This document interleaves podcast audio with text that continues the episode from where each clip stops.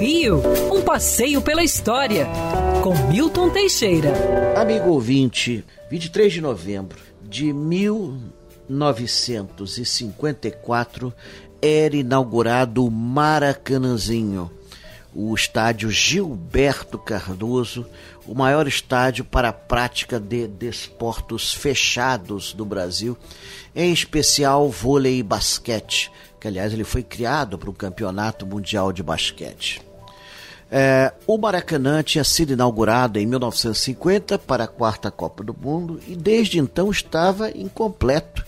Acredite se quiser, ainda tinha partes ainda em construção. Quando se resolveu fazer o Maracanãzinho. O Maracanãzinho, projeto de Pedro Paulo Bernardes Basto, Antônio Dias Carneiro, Orlando Azevedo, mas principalmente Rafael Galvão, foi um estádio modelo e que prestou-se muito bem às funções com a capacidade, de, na época, de 30 mil pessoas, o Maracanãzinho era um dos melhores estádios do gênero no mundo.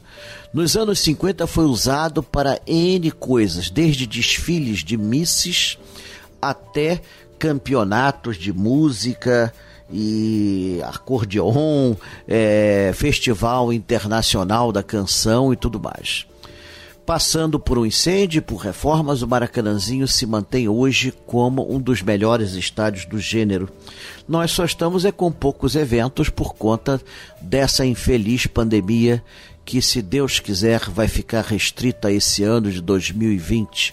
Ano que vem, vamos poder andar pelas ruas com liberdade, sem ter de usar máscaras e sem medo desse vírus infernal que surgiu do outro lado do mundo e que está pegando todos. Está sobrando para todo mundo. Quer ouvir essa coluna novamente? É só procurar nas plataformas de streaming de áudio.